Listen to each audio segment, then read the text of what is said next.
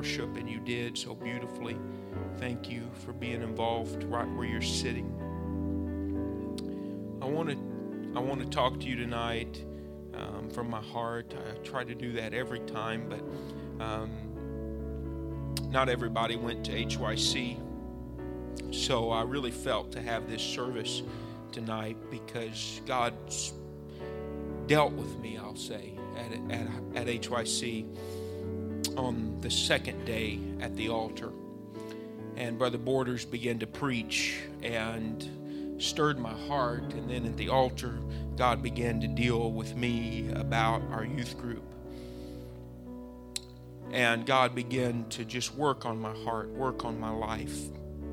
So I wanted to set the tone this year and talk to you. 1 Samuel chapter number 17. This is a portion of scripture they tell you in Bible college never preach this portion of scripture because it's wore out.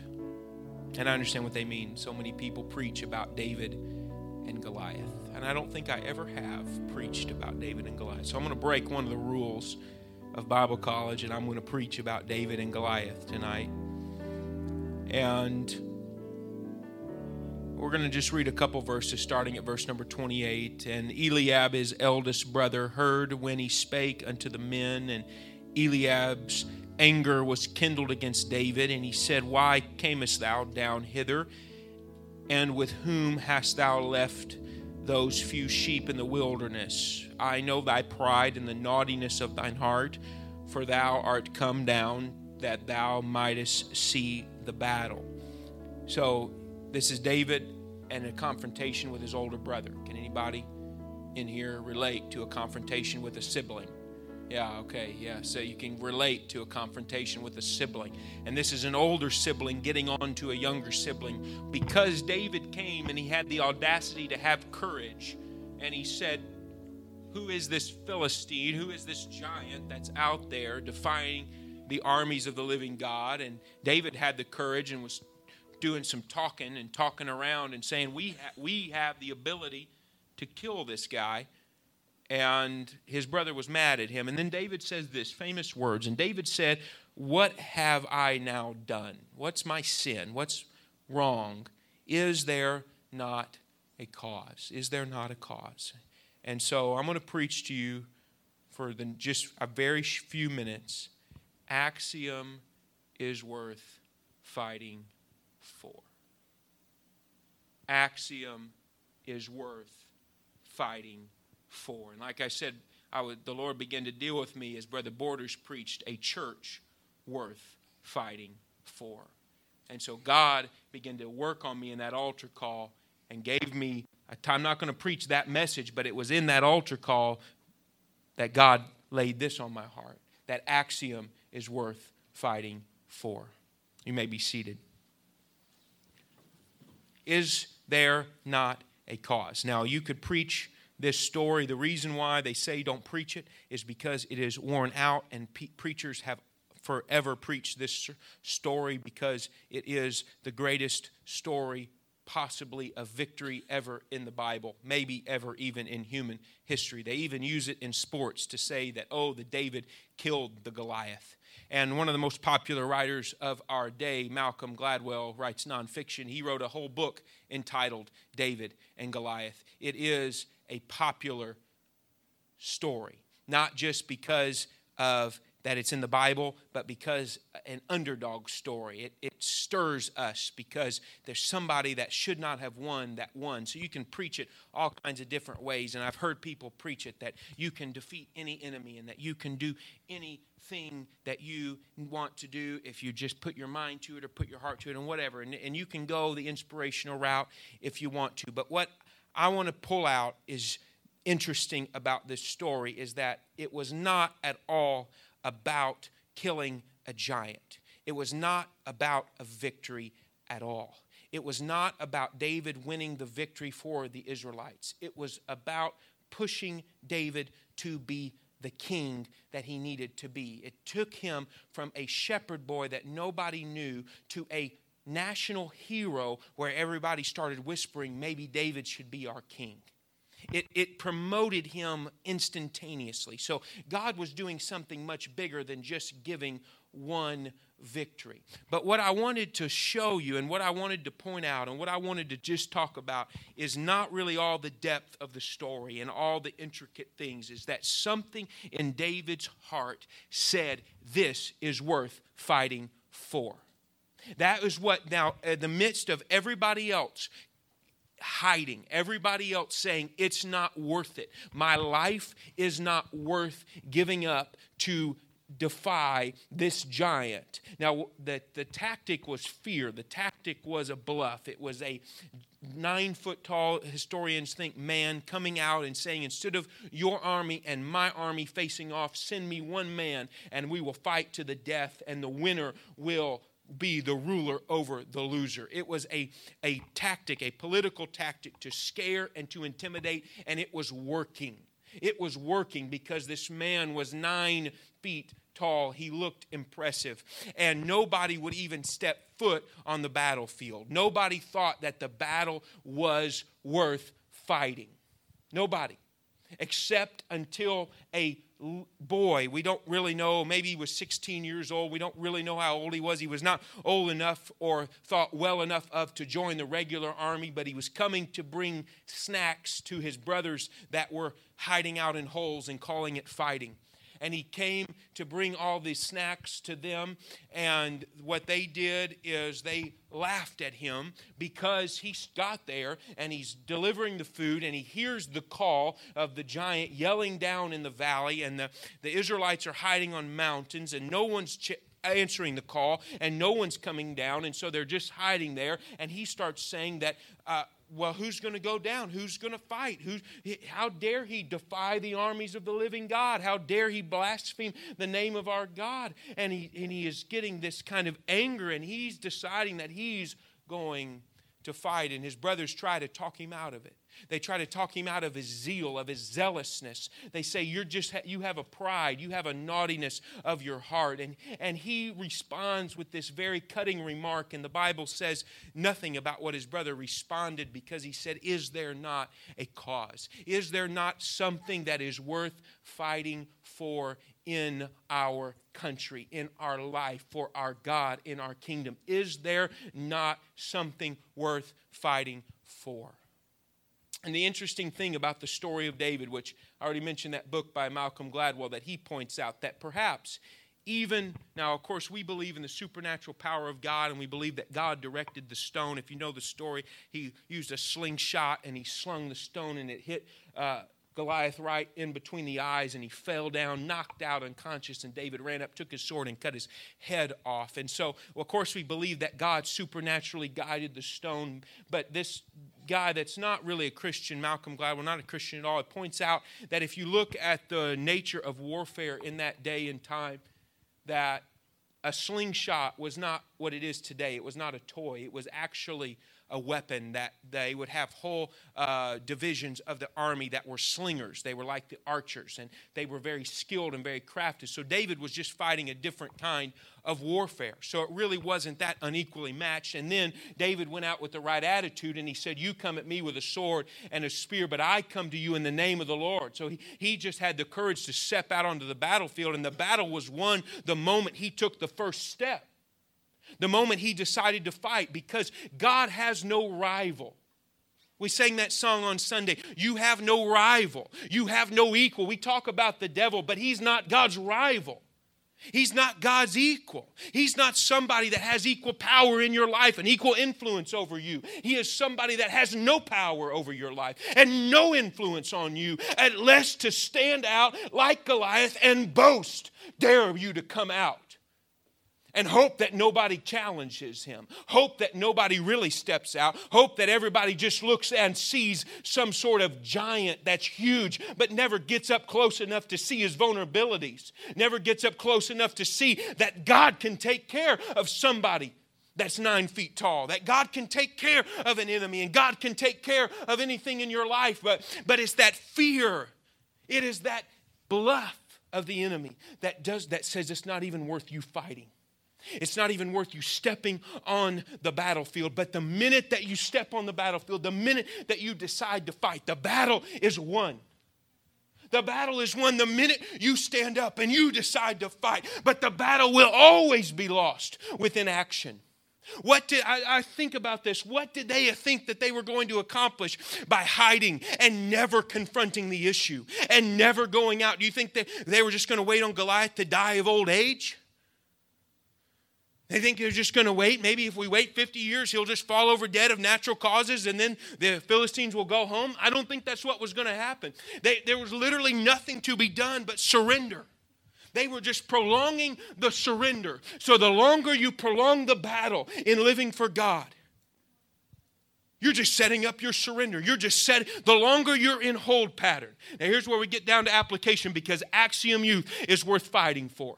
I've got three things that are worth fighting for. Number one is your eternity.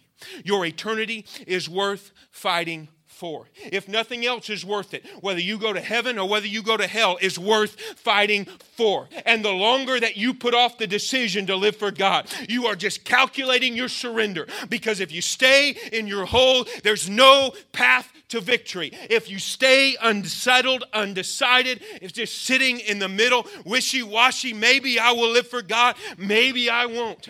Maybe I'll be the church kid and maybe I'll be the cool kid. Maybe I'll be this and I'm never going to take a stand and step out by faith and say, I'm going to do this thing, I'm going to live for God. Then you're just pushing off the inevitable, which is surrender, which is losing out your salvation.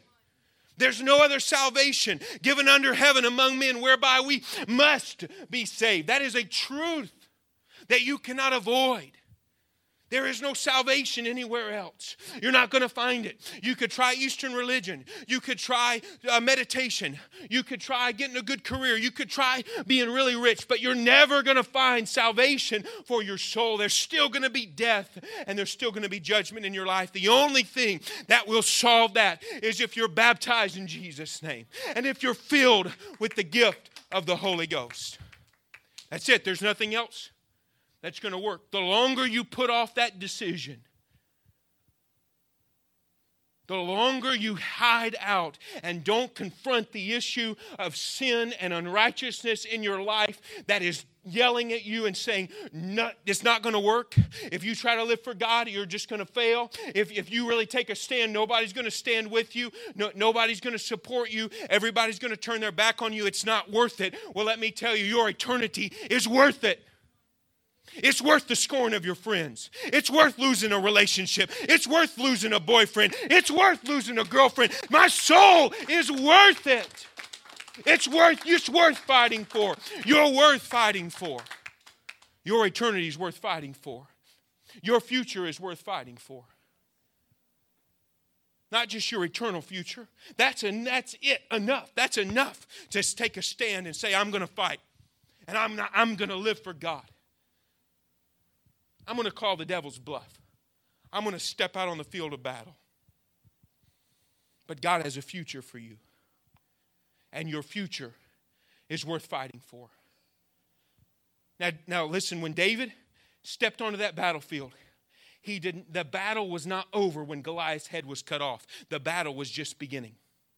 Because then David had to face the anger of a king that was on his way out on a king that God had deselected. He had to be chased from his home. He had to run and hide in the wilderness. He had to reign in exile for seven years over king of one tribe until God brought him in and made him king of all the tribes. There was a, and then his son, and then later in his life, he, messed up and sin came in and he had to deal with that. And his son rose up in rebellion against him. His life was full of all kinds of struggles and all kinds of things that he had to face. So Goliath was not the end, but it was the beginning of his battle. It was the beginning beginning of his destiny of being the king, that the Lord would say, That I am come of the seed and lineage of David. I'm going to make my Messiah come through you because you are such a great king. He was stepping into that destiny that's full of battles, but it was rewarding because God had a plan for his life. Bigger than any plan he could have as a shepherd. Your future is worth fighting for. And listen, there could be some young people out there that don't hear this message. Maybe they, they don't have the opportunities that you have, and they can just go on and kind of pretend like God doesn't have a call on their life, but that's not this group. The line has already been drawn in the sand, the call has already been. David was already anointed before he stepped out onto that battlefield. Now, he could have walked away from that call and that anointing, but it was too late for him to just walk away scot free. The walking away would have cost him so much more than going ahead and answering the call because the line's already been drawn in the sand. You already know too much. You're never going to be happy out there in the world in the future that's less than what God had for you because there's always going to be that nagging thing in your heart and in your life. What could have God done with my life? What would my life look like right now when you're on your third divorce and you're addicted and you look back and you say, What could have God done with my life? If I'd have turned my heart around in that youth service, if I would have lifted up my hands and let God fill me with the Holy Ghost, if I would have repented of my sins and let God take care of it, what could my future have looked like. Your future is worth fighting for. It's worth fighting for. Your eternity is worth fighting for. It doesn't matter what you have to give up, it's worth it. Your future is worth it. Doesn't matter what you have to sacrifice now, your future is worth it. The future that God has for you is worth it. It's worth it. The only thing that would trick you is a lie of the enemy, is the bluff that says it's not worth it. But the minute you stand out on that battlefield, the minute you decide, is there not a cause? This is worth fighting for. I am done playing games. I am tired of being half in and half out. My future is worth it. The minute you take that stand, then you feel the strength and the power and the anointing of the Holy Ghost backing you up and gives you the boldness to say, I come to you in the name of the Lord. And you you are assured that the victory is mine because I took a stand. I stood for what's right. I didn't cave to the pressure. I didn't cave to the, to the friends that tried to drag me under and tell me that this wasn't worth living for God. I didn't cave to the pressure to say, oh, you don't really need the gift of the Holy Ghost. But no, I, I sought after it. I said, my future is worth fighting for. If there's a, if we're not going to have a theme this year, but if, uh, if I had to pick a theme right now, I would say our theme would be urgency. Urgency because the time is short. The time is short. The Lord could come back at any moment. The Lord could come back tonight, and your soul could be required of you tonight. But even if He tarries a long time, your time as an adolescent is so short. Your time in this youth group is so short, and there needs to be an urgency in your heart that says, I've got to get something from God. I've got to get filled with the Holy Ghost. It's worth it. It's worth fighting for. Your future is worth fighting for. I'll never forget. I was at IBC, I was in the hallway, I was standing around, talking to some students. One of the professors, one of the teachers walked up and started talking to us. And he made this statement, offhanded comment. I guarantee he wouldn't remember it, but it made an impact on my life and it gave me a sense of urgency in my heart. And he said, If you don't have a prayer life now, you're not going to make it later. Talking about Bible college students. And my, I mean, it convicted me right to my heart because my prayer life wasn't great it convicted me right to my heart. It, it stuck with me. It was, it was a call to fight, to say my ministry was worth fighting for. But you know where I fought for it? I didn't fight for it in the pulpit at IBC getting practice preaching. I had to fight for it in my room alone. I had to fight for it when temptation arose, when nobody would know if I slipped up, when nobody would know if I made a mistake, if nobody could see what I was looking at on my phone. That's when I had to fight the battle. That's when I had to step out and call the devil's bluff and say, No, I'm going to not give into this temptation because my future is worth fighting for. No, I'm going to take some time to read my Bible and actually participate in Word Before World and actually come to prayer meeting and actually be in the back uh, uh before service prayer and actually pray when I'm back here. I'm going to actually take charge of my walk with God because my future is worth fighting for. And the last thing, your family is worth fighting for. Your family is worth fighting for. You can make the difference to those around you. You do not understand if you don't understand with the power of one young person that takes a stand for God and what that can do to a family or to a group of friends, even, then you've never tried it. Because you have incredible ability to, when you step out onto that field of battle, people will take notice. They take notice when young people take a stand for the truth. And not, not in some fake way. David could have been fake and he could have talked a big game, but he, there was something in his eyes. People knew he meant it. And he actually walked out there. And the minute he took step out there, the battle was won. The battle was won. And the battle will be won in your life when you decide to take a stand. So, Brother Jared, my family goes to church. Even so, this is your family right here. We are family. And this family is worth fighting for. It's worth fighting for. It's worth fighting back temptation to be a good witness at school. It's worth watching what you send in your text messages so that you could still be a witness to somebody that maybe you texted and then you need to invite to church and you don't want to be too embarrassed to invite them to church because of all the things you've said over text message. It's worth fighting for.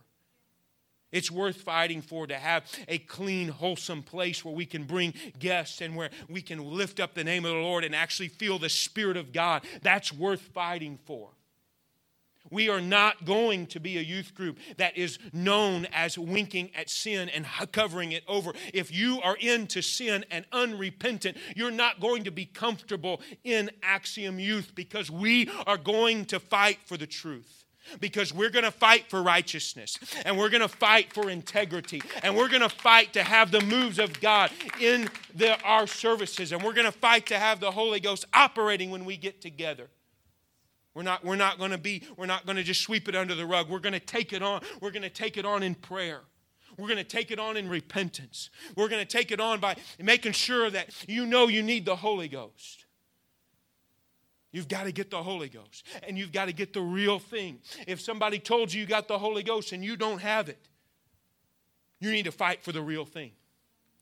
You need to fight for the real thing. You don't need to worry about what anybody thinks. I was in that boat. I told everybody I got the Holy Ghost because somebody told me that I did. Some adult told me that I did. And so I told my teacher, I mean, I went to a Christian school, so it wasn't as weird as it sounds. I told all my teachers, I told all my friends, I got the Holy Ghost. And I knew in my heart I didn't. But I was just believing a lie that was told to me.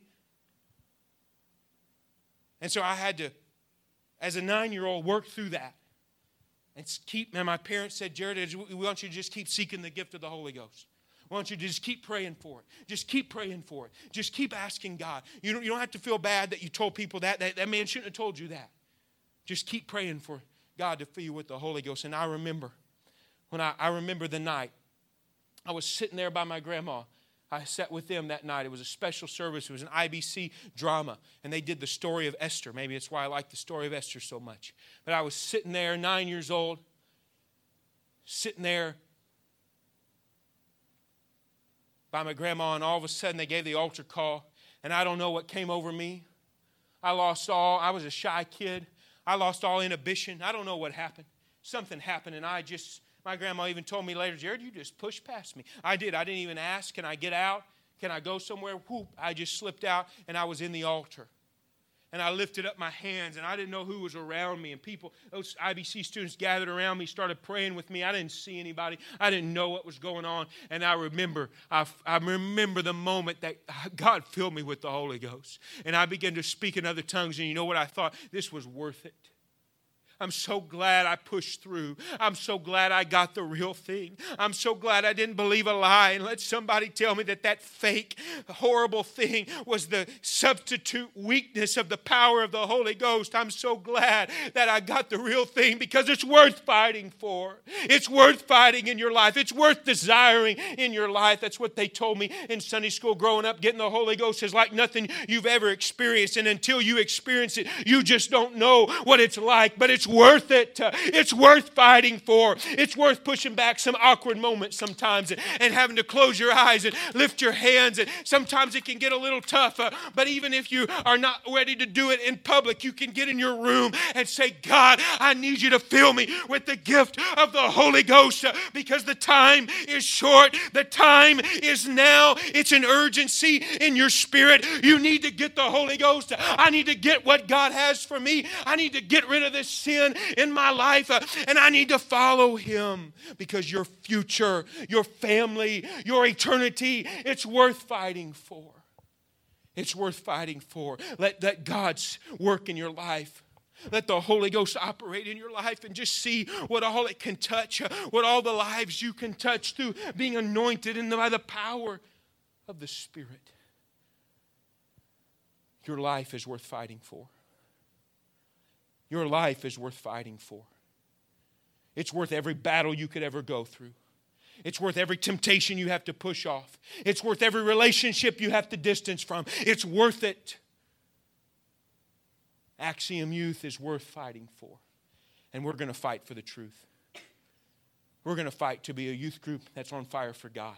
We're going to fight. We're going to use the weapons of our warfare are not carnal, but they're mighty through God to the pulling down of strongholds. We're going to fight through prayer. We're going to fight through fasting. We're going to fight through Bible studies. The Lord's been challenging me to make sure that you know what's really in that word. Walking some of you through Bible studies to make sure that you know we're going to fight back against the enemy that says this is not for young people, that there's nothing here for them. I that's a lie.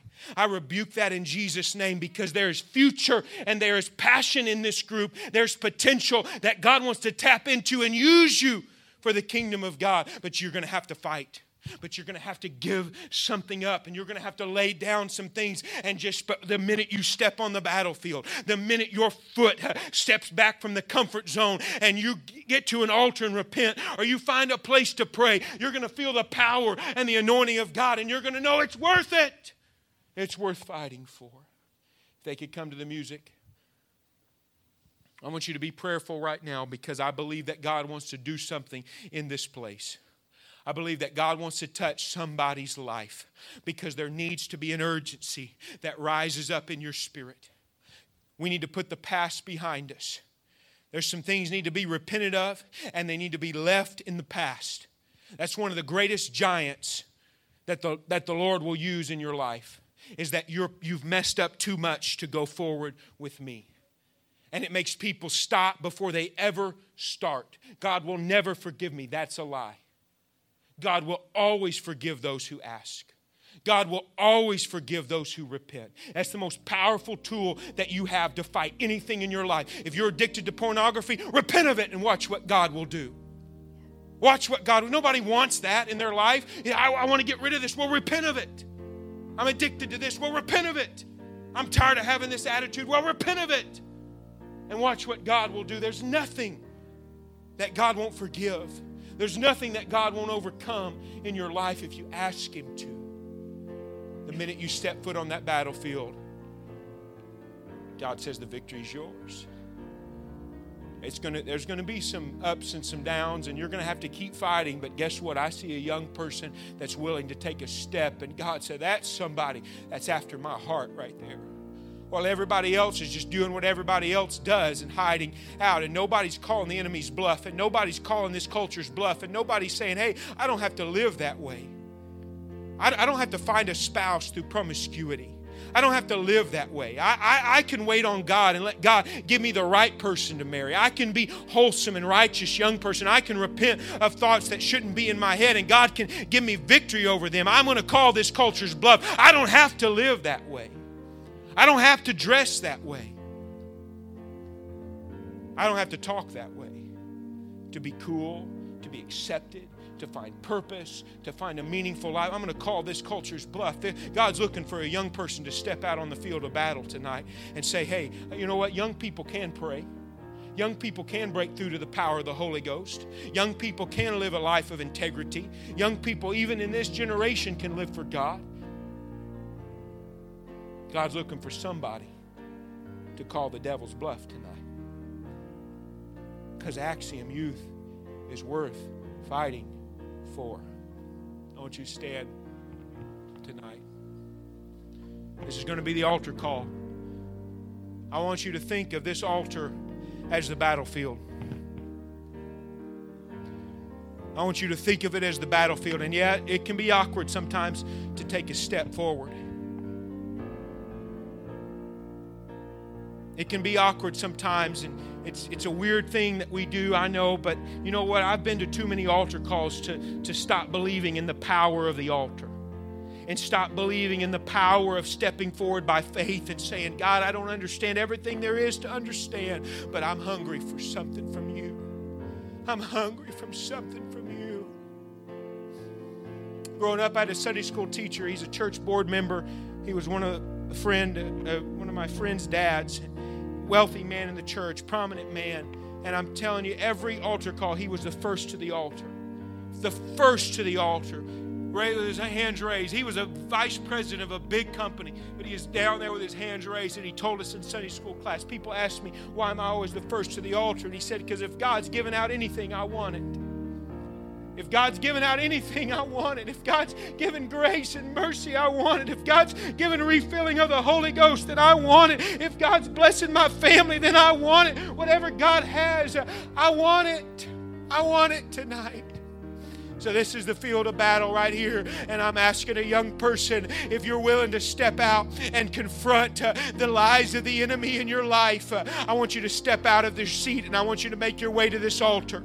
And I want it to be a symbol of what's going on in your heart that says, God, I'm here to fight. Uh, I'm here to fight for my family. I'm here to fight for my future. I'm here to fight for my soul. I'm here to fight for my eternity. I will not go to hell without a fight.